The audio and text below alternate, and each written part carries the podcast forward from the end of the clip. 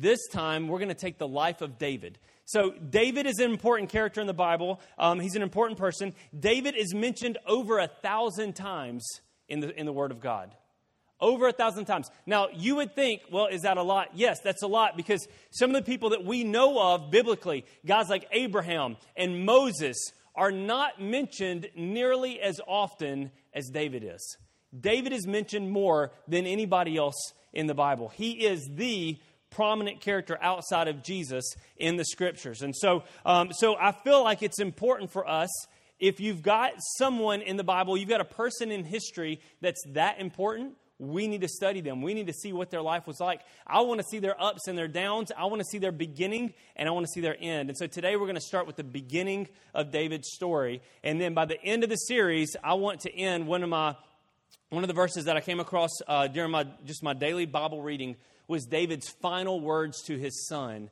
And, and in his final words, I immediately thought, this is, a, this is a sermon right here. Like, this is something I need to hear. This is something our people need to hear. And so, by the end of the series, we're going to get to his final words. So, we're going to try to go chronologically. I'm going to have myself and Pastor Mike, Pastor Nathan, they're all going to be preaching during this series. Um, if, if, they want to, we're, we're opening it up to them. Um, so, we're going to start with 1 Samuel chapter 16. And to give you a little background, uh, today we're going to go 16 verses 1 through 13. That's going to be it. Once we get to 13, we're done for the day. Um, but to give you a little background, this is in the country of Israel.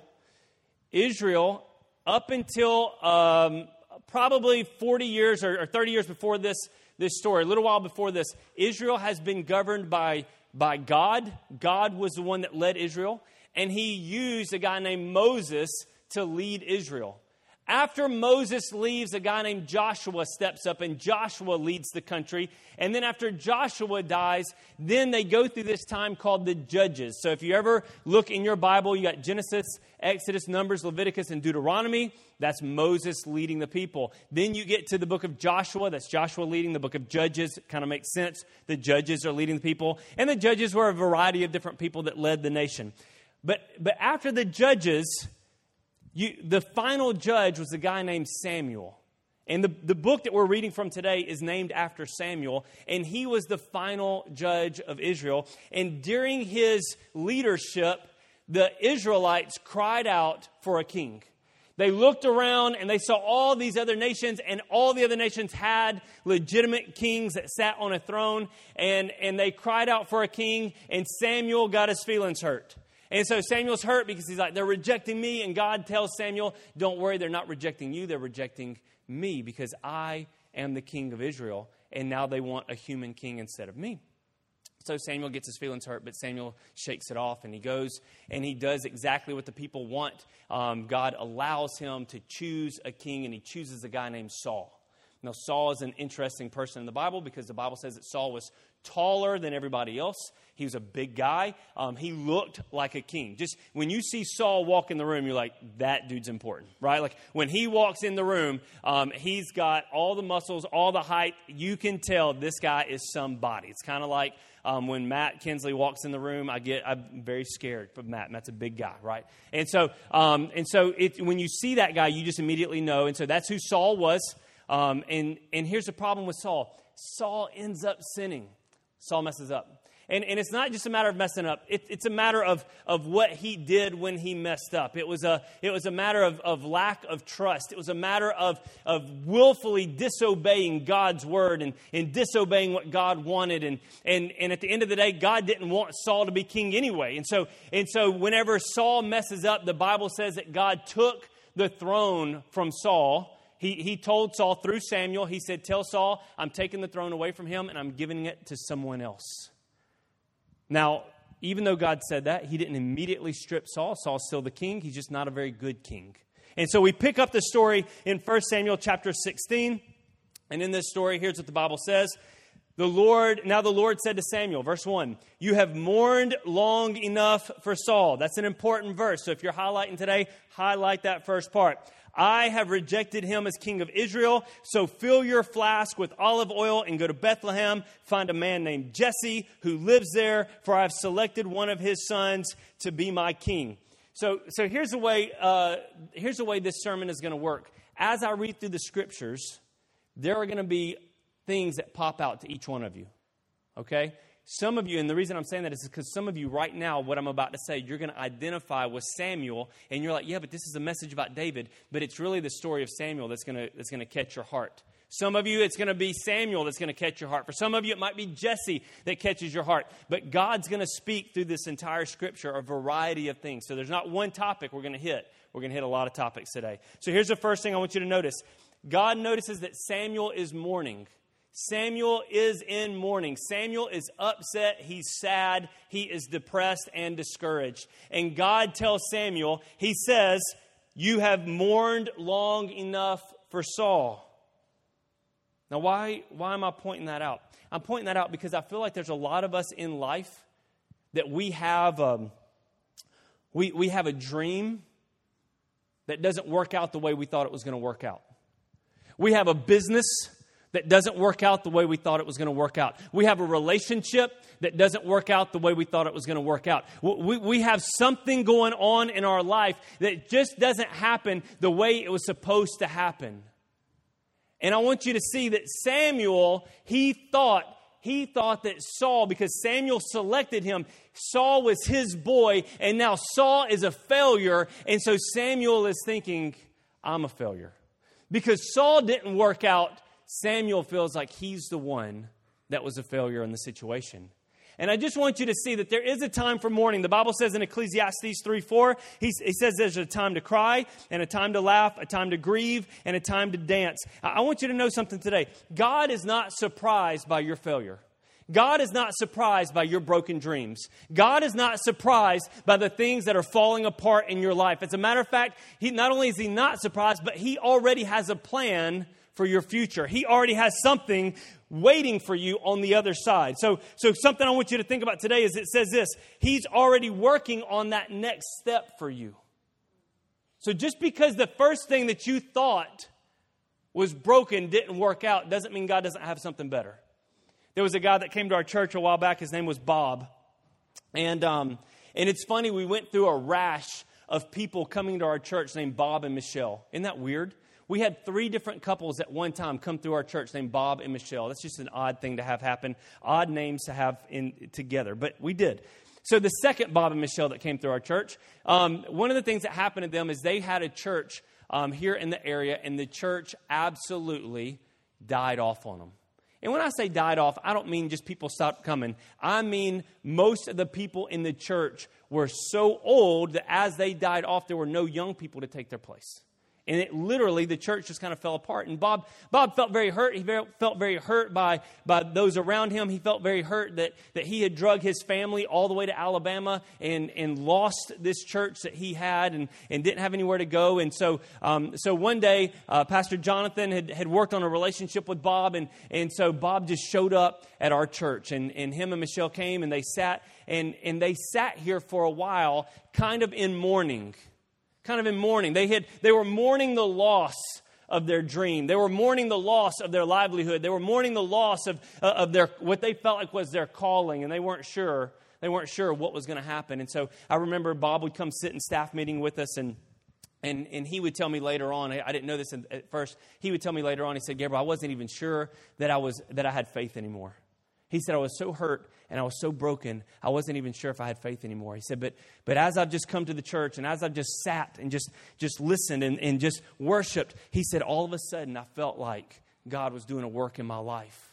Next thing you know, this is an amazing story in my opinion, but the next thing you know, Bob ends up leaving here and moving to Pennsylvania, and he took a church in Pennsylvania. And as he took that church in Pennsylvania, he calls me every so often, and he'll just say, You'll never believe like the growth that's happening in our church. You'll never believe the, the financial things that are happening in our church. You'll never believe the opportunities that are happening in our church. What happened? Here's what happened to Bob. Bob went through a season of mourning, and that's okay. But at some point, the Bible says you got to pick up your flask and go. At some point, you got to fill up your flask and you got to go. There's a job God has for you, there's a purpose God has for you, and you can't sit in mourning all day. There's a time to mourn, and there's a time to dance, and there's a time to go and do what God's called you to do. The other thing I want you to notice in that, in that first verse, and I promise we'll, we'll move quicker after this, but it says that God selected or God chose. So going back to verse 1, um, it, it, says here, it says, uh, I've rejected, it says, I've rejected him as king of Israel. So fill your flask with olive oil, go to Bethlehem, find a man named Jesse who lives there, for I have selected one of his sons. God has selected. This is not man selecting, this is God selecting. In other words, God has handpicked somebody to take over Israel. And, and we're going to back up just a little bit. In 1 Samuel 13, when God takes the throne away from Saul, I want you to look at what God says to Saul. I think this is important for the rest of the verse today. It says, But now your kingdom must end, for the Lord has sought out a man after his own heart. That's important. That's important. God says, I'm taking the throne away from Saul. Why? Because I've sought after, I've selected, I've looked for, I've found a man after my own heart. The Lord has already appointed him to be the leader of his people because you have not kept the Lord's command. So, what is it that creates a man after God's own heart? We're going to skip ahead in David's story for just a second, and I'm going to give you guys a little bit of background on Saul's story. But I want to give you three differences between Saul and David to show you what a man after God's own heart looks like. See, the first thing is this Saul always saw himself as king. Saul always saw himself as king, which led to a lot of insecurity, led to a lot of pride. And so uh, the whole time, Saul sees himself as king. When you see yourself as king, then you are going to defend your throne no matter what. When you see yourself as king, everybody else is trying to get your throne in your eyes because you're insecure and you're paranoid when you see yourself as king. But David was different. Throughout David's life, David always refers to God as being king.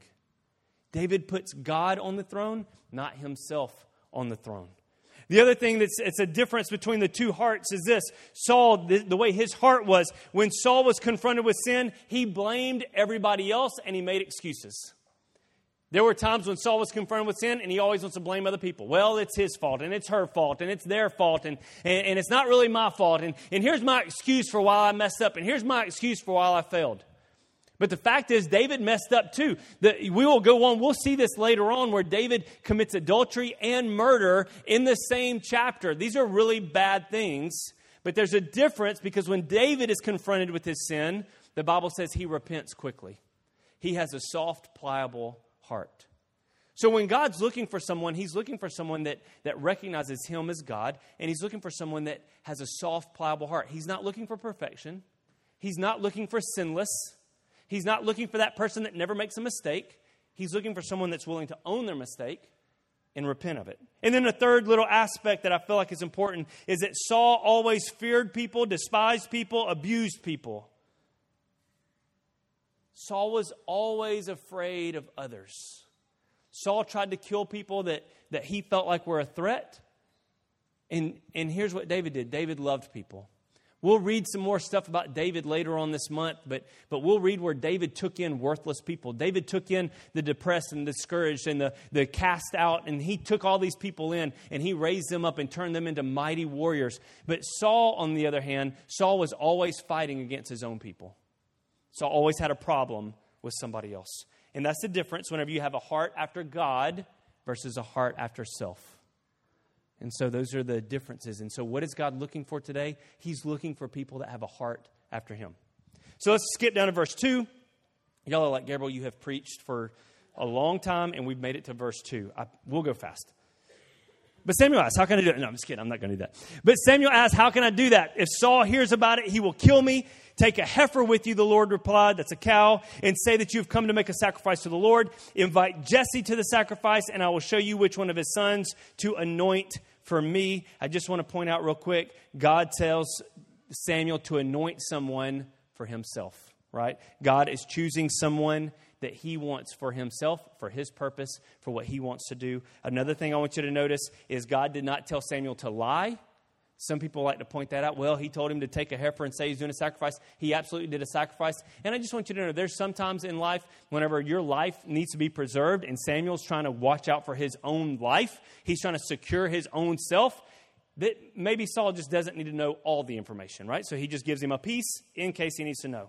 So then that brings us to verse 4. Verse 4 says this So Samuel did as the Lord instructed. When he arrived at Bethlehem, the elders of the town came trembling to meet him. What's wrong? They asked. Do you come in peace? Now, that may seem kind of odd if you haven't read Samuel's story. Earlier in the Bible, in 1 Samuel, the Bible tells, uh, God tells Saul, I need you to wipe out the Amalekites. Go to war with them, wipe them out. And this is a sermon in and of itself. My dad preached when I was a little kid, and I've always remembered my whole life. But the Bible told, God told Saul to wipe out the Amalekites. And one of Saul's big sins was that he came back with all the plunder. He came back with the best animals. He came back with the best people. Like Saul kept a lot of stuff. He even kept the king of the Amalekites. And wouldn't you know it, whenever Saul is facing death later on, guess who comes along to kill him?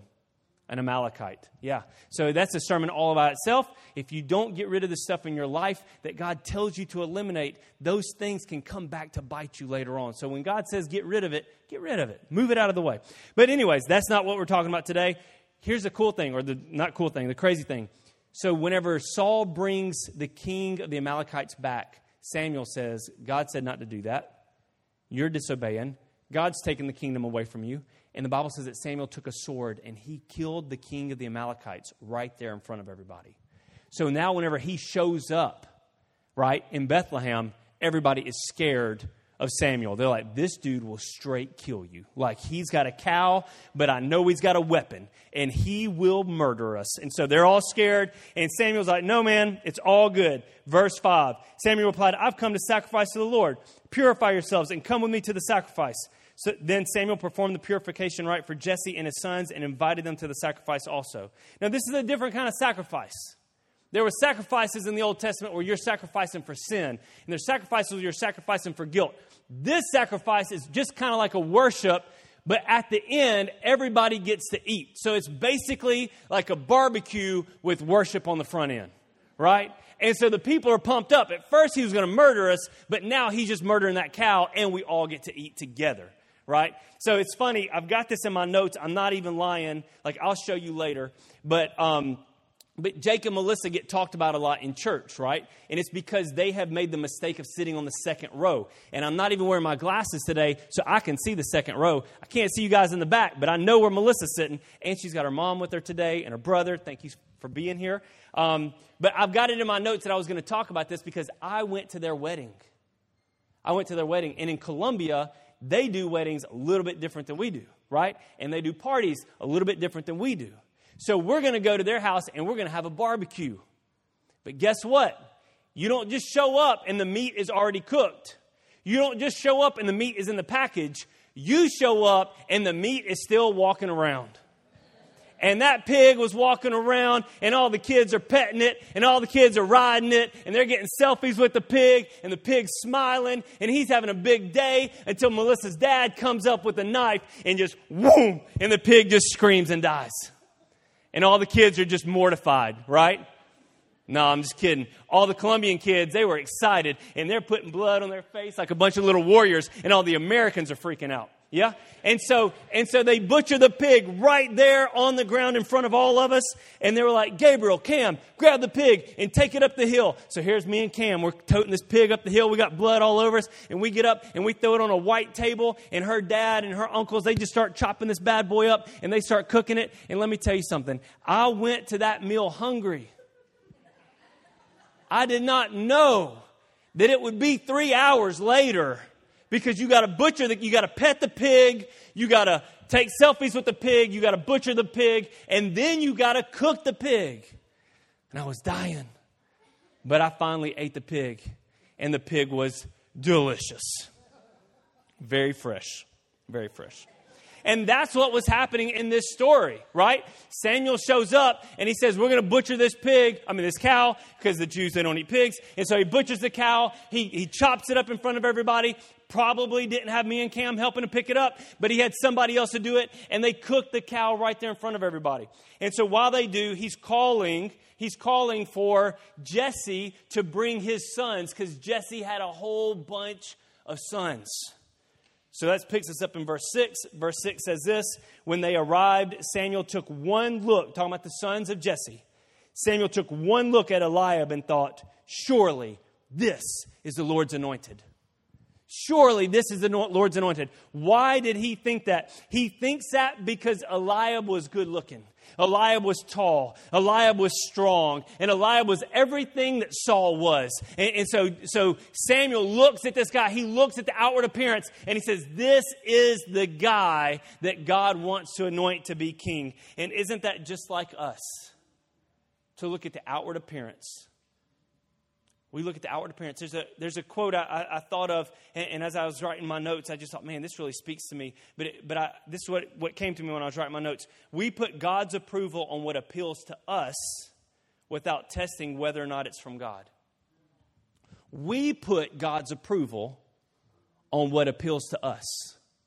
So I see this business, I see this relationship, I see this, um, whatever the case is, this ministry. I, I see this thing, and it looks good to me, so therefore it must be God. Can I tell you something today? Just because it looks good to you and it looks good to me doesn't mean it's God for you or it's God for me. And we need to take that into consideration that God doesn't look the same way we do in Romans chapter 12, verse 2, this is a verse we use a lot. It says this Don't copy the behaviors and customs of this world, but let God transform you into a new person by changing the way you think. What is he talking about there? He's not just saying, I want you to think different. He's saying, I want you to think like God. We need to think the way God thinks with his perspective. Then you will learn to know what's God's will, uh, what God's will is for you, which is his good, pleasing, and perfect. Verse 7 says this in, in 1 Samuel 16 But the Lord said to Samuel, Don't judge by his appearance or height, for I have rejected him. The Lord doesn't see things the way you see them. People judge by the outward appearance, but the Lord looks at the heart. Can I tell you today, God is not looking for the best. He's not looking for the most beautiful. He's not looking for the most talented. He's not looking for the most educated. He's not looking for the most money. God's looking for the one that's got the heart. That's what God looks for. And in every matter in life, God always judges the heart. As a matter of fact, the Bible says that, that in the end times, Jesus will judge the people. And, and he says, whenever, um, the Bible says, whenever he judges people, everybody's going to say, Lord, Lord. They're all going to claim to know him, but he's looking at their hearts, not just their lips. So we need to understand that, that God looks at our hearts. So in verse Samuel, uh, 1 Samuel 16, 8, says this then Jesse told his son Abinadab to step forward and walk in front of Samuel, but Samuel said, This is not the, Lord, the one the Lord has chosen. Next, Jesse summoned uh, Shimei, but Samuel said, Neither is this the one the Lord has chosen. In the same way, all seven, everybody say all seven. See, here's the problem right now. I'm, I'm about to get to the problem. Because it says all seven, but guess how many sons Jesse had? Eight. Yeah, see? You see the problem? All seven of the sons of Jesse were presented to Samuel, but Samuel said to Jesse, The Lord has not chosen any of these. Then Samuel asked, Are these all the sons you have? Like, is this it? Are you sure? How many dads need to be asked? Are these all the kids you have? Like, shouldn't a dad know how many kids they have? But I guess after you've had seven, you can forget one or two, right? It says all these all, and, and here's what Jesse says. There's still the youngest, but he's out in the fields watching the sheep and the goats. Send for him at once, Samuel said. We will not sit down to eat until he has arrived. You want to know how to get people to hurry up? You tell them we ain't eating until that boy shows up. I bet they ran to get him. Um, here's the thing I want you to notice David was an afterthought. Jesse doesn't even know what Samuel's asking for. Jesse doesn't even know that Samuel's looking for a king. He just knows Samuel is bringing people in front of him. And Jesse presents all of his good boys, but there's one boy that he leaves out in the field. There's one boy that's just an afterthought. There's one boy that's not even considered. And I just want you to know today, there's some of us in this room that we feel like afterthoughts. There are times we feel like an afterthought at work. You feel like you've been passed over time and time again. There's times you feel like an afterthought at home, in your relationships. There's times you feel like an afterthought or forgotten in your community. Maybe you feel like an afterthought today to God. Maybe God has forgotten me. Maybe God doesn't remember where I am. Maybe God has left me in this place Maybe God told me that He's going to heal me, but here I am still sick. Maybe God told me that He was going to bless me, but here I am still living paycheck to paycheck. Maybe God, maybe God has spoken over me that I was going to be doing something great for Him, but here I am just working at the gas station. Sometimes we feel like an afterthought. But David was not an afterthought to God. See, that word chosen that we read earlier, that word chosen means to see. In other words, even whenever you feel like you're in the backside of some field somewhere with a bunch of stinky sheep and goats, and nobody cares about you, and nobody knows where you are, and nobody knows what you're doing, there's still a God that can see you exactly where you are. He doesn't have to look on the stage. He can look back in the nursery, and He can find you back there changing diapers and wiping booties, right? He can see you wherever you are because that's who God is. You're never an afterthought to Him. You may be an afterthought to the people around you. You may be an afterthought at your job. You may be an afterthought in your relationships, but you're never an afterthought to God. I want you to notice something else about David's life that was interesting to me. Now, we know from later chapters that his brothers were soldiers. Like some of these dudes, they're fighting in battles. They're, they're soldiers. But David was watching the sheep and the goats. And in that time, sheep, uh, shepherding was considered a servant's job. In other words, some scholars say that, that Jesse probably was not very wealthy maybe why he had eight boys to do the work around the house, and why David was out with the sheep, because Jesse wasn't wealthy enough to hire a servant to do it. So he just kicked his eighth boy out and said, You go out there and be the servant. You go out there and do the job of a servant. But I want to tell you something. You may feel today, man, all I do is the job of a servant. Listen, there were times, I've told you my story plenty of times, but there was times whenever we were starting this church and, and we didn't have a lot of people, and I was getting to church at 5 a.m. every Sunday morning, and I was setting up chairs all by myself. And you know what I thought? I thought, God, do you even know where I am? Like, all I'm doing is setting up chairs, and this is miserable, and I hate it. And, and I would get there and I would clean up the PlayStation and I would clean out the toilets and I would, I would go in and sweep the floors and I had to get things ready.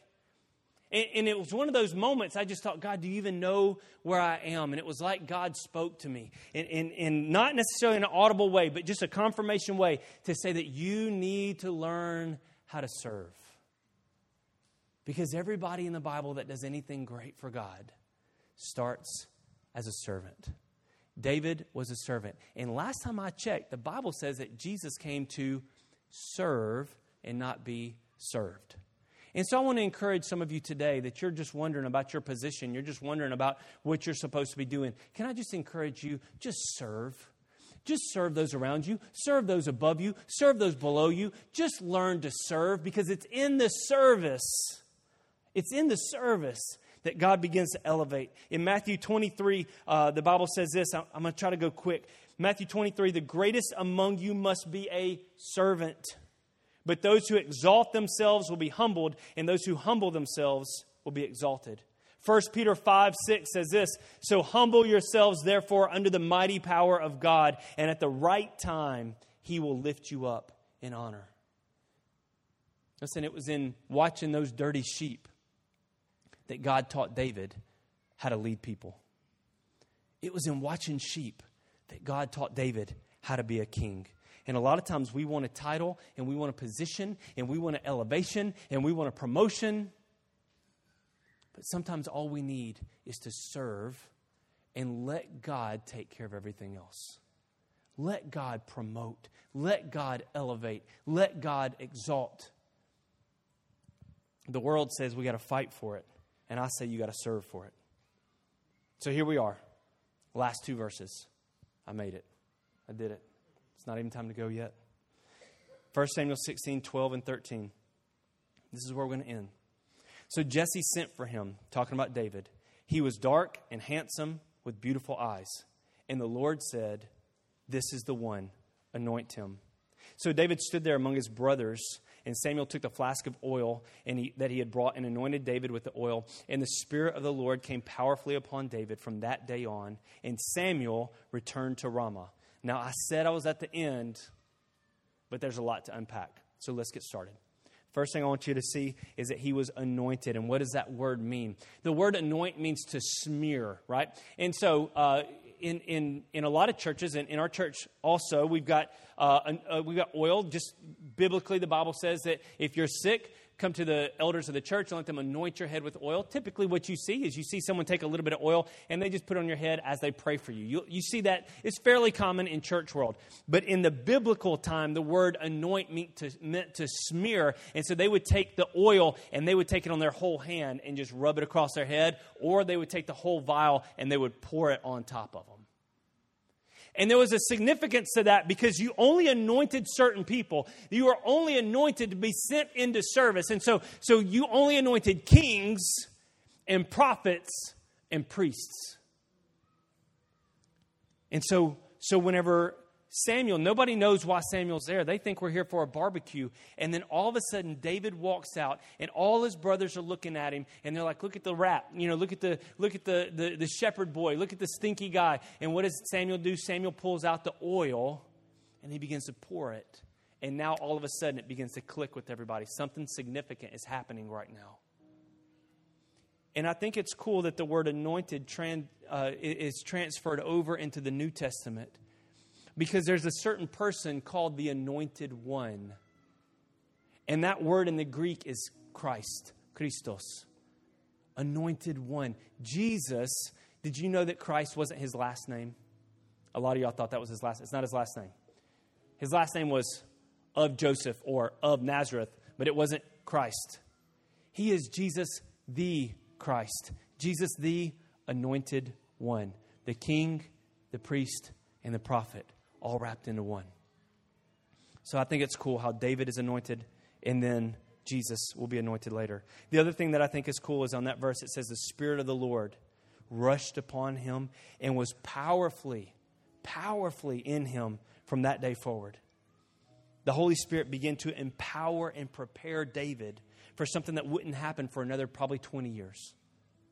See, David gets anointed king, but the Bible says that he doesn't become king until later on. He might have been 10, 11, 12 years old here. He's a kid. He doesn't become king until he's in his 30s.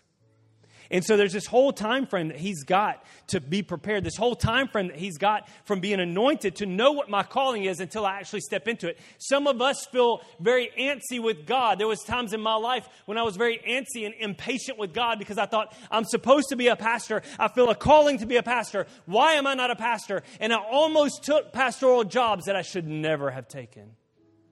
And thank God I've got a wife that said, Gabriel, you are not ready. Because I wasn't. I wasn't. Why? God was preparing me for this. God prepared David. How? With the Holy Spirit. What does the Holy Spirit do? We, we can do whole sermons on the Holy Spirit, but the Holy Spirit works in us. The Bible says He produces the fruit of the Spirit in us. He works through us. The Bible says that He gives us gifts of the Spirit to work through us. And He works alongside us. The Bible says He's an advocate, He's a comforter. He's the, the paraclete, which is a legal term for meaning come alongside you. So there was a lot of that that was going on in David's life where the Holy Spirit was working on him. Saul didn't have that.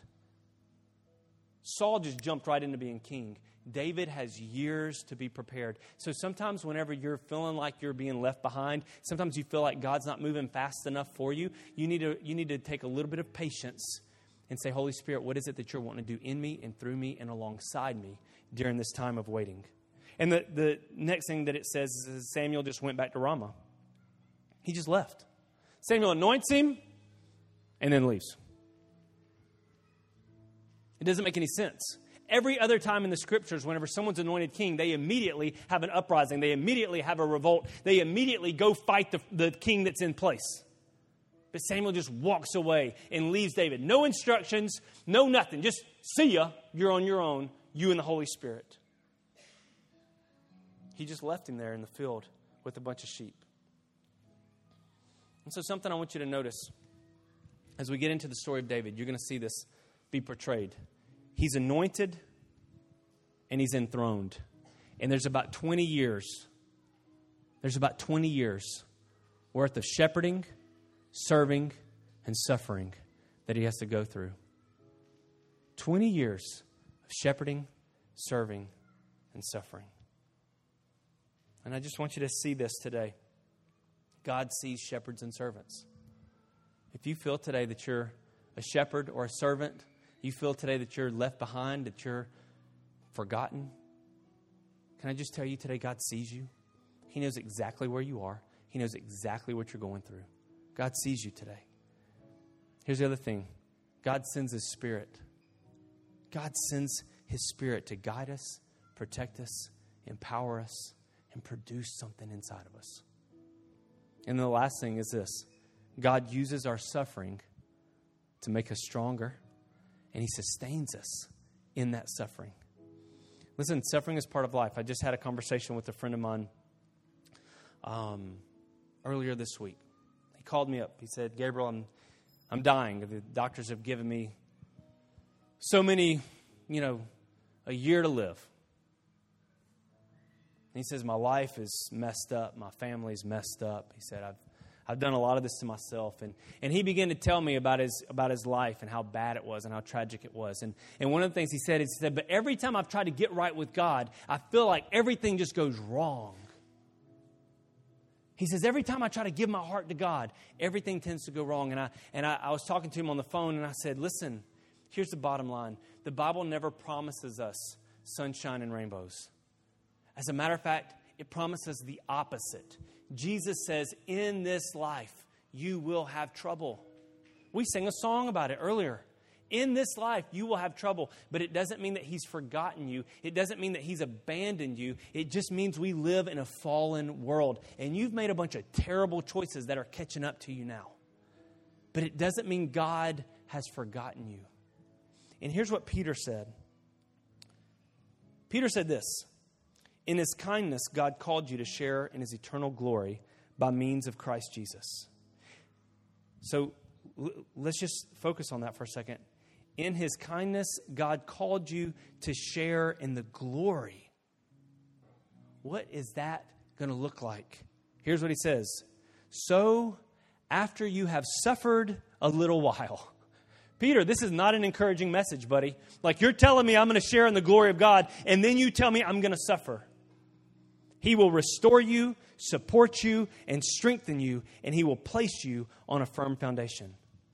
Can I tell you something today? Just because you're struggling, just because you, you're going through a hard time, doesn't mean God has forgotten you. God still loves you, He still cares for you, He still sustains you. And we want to think that, that, well, if I go to church every Sunday morning, then my life is going to be perfect and it's going to be wonderful and everything's going to go just right and I'm going to be just like David. I'm going to be anointed king and I'm going to kill all the giants and I'm going to wear the throne. The fact is, he went through 20 years of struggle. He went through 20 years of being stuck in a field with a bunch of sheep. He went through 20 years of serving a man that was trying to kill him. He went through 20 years of living in caves, in ditches, because his life was full of suffering. One of the verses that they reject, that, that a lot of times uh, the, the Jewish culture will reject, is out of Isaiah, and it's called the suffering Messiah because people don't want a God that suffers. But Jesus came and he suffered. Why? So that we wouldn't have to? No, no, no. We're still going to have to at times so that we know that there's a God that sympathizes with us and knows exactly what we're going through. Why don't you stand up this morning? We're going to pray. And I know we got stuff to do outside, man. We got things to play and fun to be had. But I want to pray for you this morning. I want to pray for you this morning. And we're going to pray right in our seats today. We're just going to stay right here and we're going to we're going to believe the Holy Spirit's going to do a work in us right here. So why don't you just close your eyes with me today? Nobody looking around, just an opportunity right here just to get alone with God. And I don't know what it is that spoke to you today through that verse. I know whenever I read it, there's a lot of it that spoke to me. There was times when I really understood Samuel's position about, about feeling like my dream is dead or feeling like my, my calling is gone. And, and there was times when, I just needed God to say, hey, you got to stop mourning. Your time for mourning is over. It's time to pick up your flask and go. And that may be you today. There may be something in your life that, that God's telling you it's time to get up. It's time to move. It's time to take action. Maybe for you today, it was uh, the, the part about David being overlooked and forgotten and sitting out in a field somewhere and nobody knowing, his own family forgetting about him. Maybe that was you today, and you need to know today that God sees you right where you are. Or maybe it was a, the last part about the suffering to understand that, yes, David went through some hard times, even though he was called, even though he was anointed, but he still went through a time of suffering, but God never forgot his promise to him. Or maybe today you're not serving God at all. Maybe today you don't know Jesus Christ as your Lord and Savior. And maybe today you need to give your heart to Him because God's looking not for your outward appearance. God's not looking for your church attendance. God's not looking for how well you're dressed. God's not looking for how much money is in your bank account. God's not looking for how talented you are or how gifted you are or whether or not you can sing or preach or do anything special. God's looking for your heart today. And what He wants is your heart. All he asks for is your heart. And maybe you've never given him that. Maybe you've never surrendered that to him your mind, will, and emotions. You've never given him that. Whatever the case is today, I want to pray with you right where you are. So if you say, Gabriel, today I need prayer for one of those areas, there's something going on in my life right now. Maybe you need to give your heart to God, or maybe you just are dealing with one of those other things. Just slip your hand up right now. Nobody's looking around, and I'm not going to call you out. I just want to know who needs prayer. Here's what I'm going to do I'm going to pray right now. And as I pray, I want you to pray. I want you to be bold. I want you to be courageous. I want you to talk to God for yourself. God doesn't want to hear me pray, He wants to hear you pray. He wants your heart. And so, God, right now, I just I just come before you and I pray for everybody with their hands raised today. I pray for those that may be suffering today. Maybe they're hurt today. Maybe they're broken today. And God, they're, they're wondering today if you even see them, if you even know them. God, they're stuck in a field somewhere. They, they feel like they've been overlooked and outcast. God, they, they, they feel like nobody remembers them. And I just pray today that your spirit would move on their lives. God, that you would show them that you see them, you know where they are, and you love them. And you have a plan, God, that just because one thing is dead doesn't mean that you don't have a plan for their future. And so, God, today, I pray that you would begin to reveal that to our hearts. Holy Spirit, we invite you into this place to bring comfort and peace to those of us, God, that are suffering and hurting, and we don't know if we're going to make it through. But, God, to know that you've got a plan for us and you are going to walk us through that. God, for those today that, that need to give their whole hearts to you, that need to surrender their mind, their will, their emotions, God, I pray today that they would believe in you, that they would repent, they would turn from their old life of sin, just like Everett and just like Gayla today, as they were baptized, that the old man dies, the old will dies, the old heart dies, and a new man is raised up out of the water. I pray today that they would give you their hearts in Jesus' name, amen. Amen.